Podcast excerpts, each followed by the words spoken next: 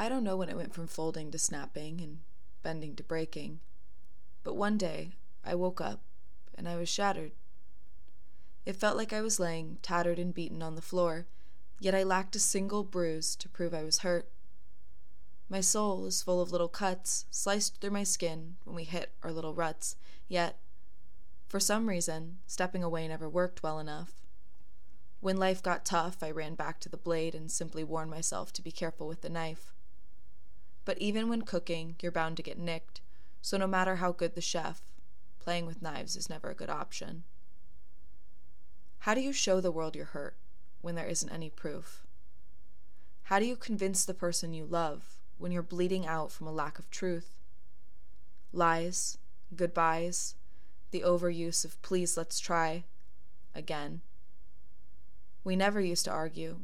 Then one day it switched. After six months of loving you, I realized I had stitched an entire relationship. Through words, actions, and careful sewing strokes, I didn't realize each time I pulled through a new thread, I was stabbing my own hand with a needle. We got along great, two matching personalities, but after that one problem, we had nothing but casualties. The same argument over and over again and unfortunately, it was never a problem I could bring an end. I think you liked that I was open, that I could express myself in a way that still valued your emotions. Did you ever realize most people don't do that? There's a reason they don't stand out in the open, they risk being shot.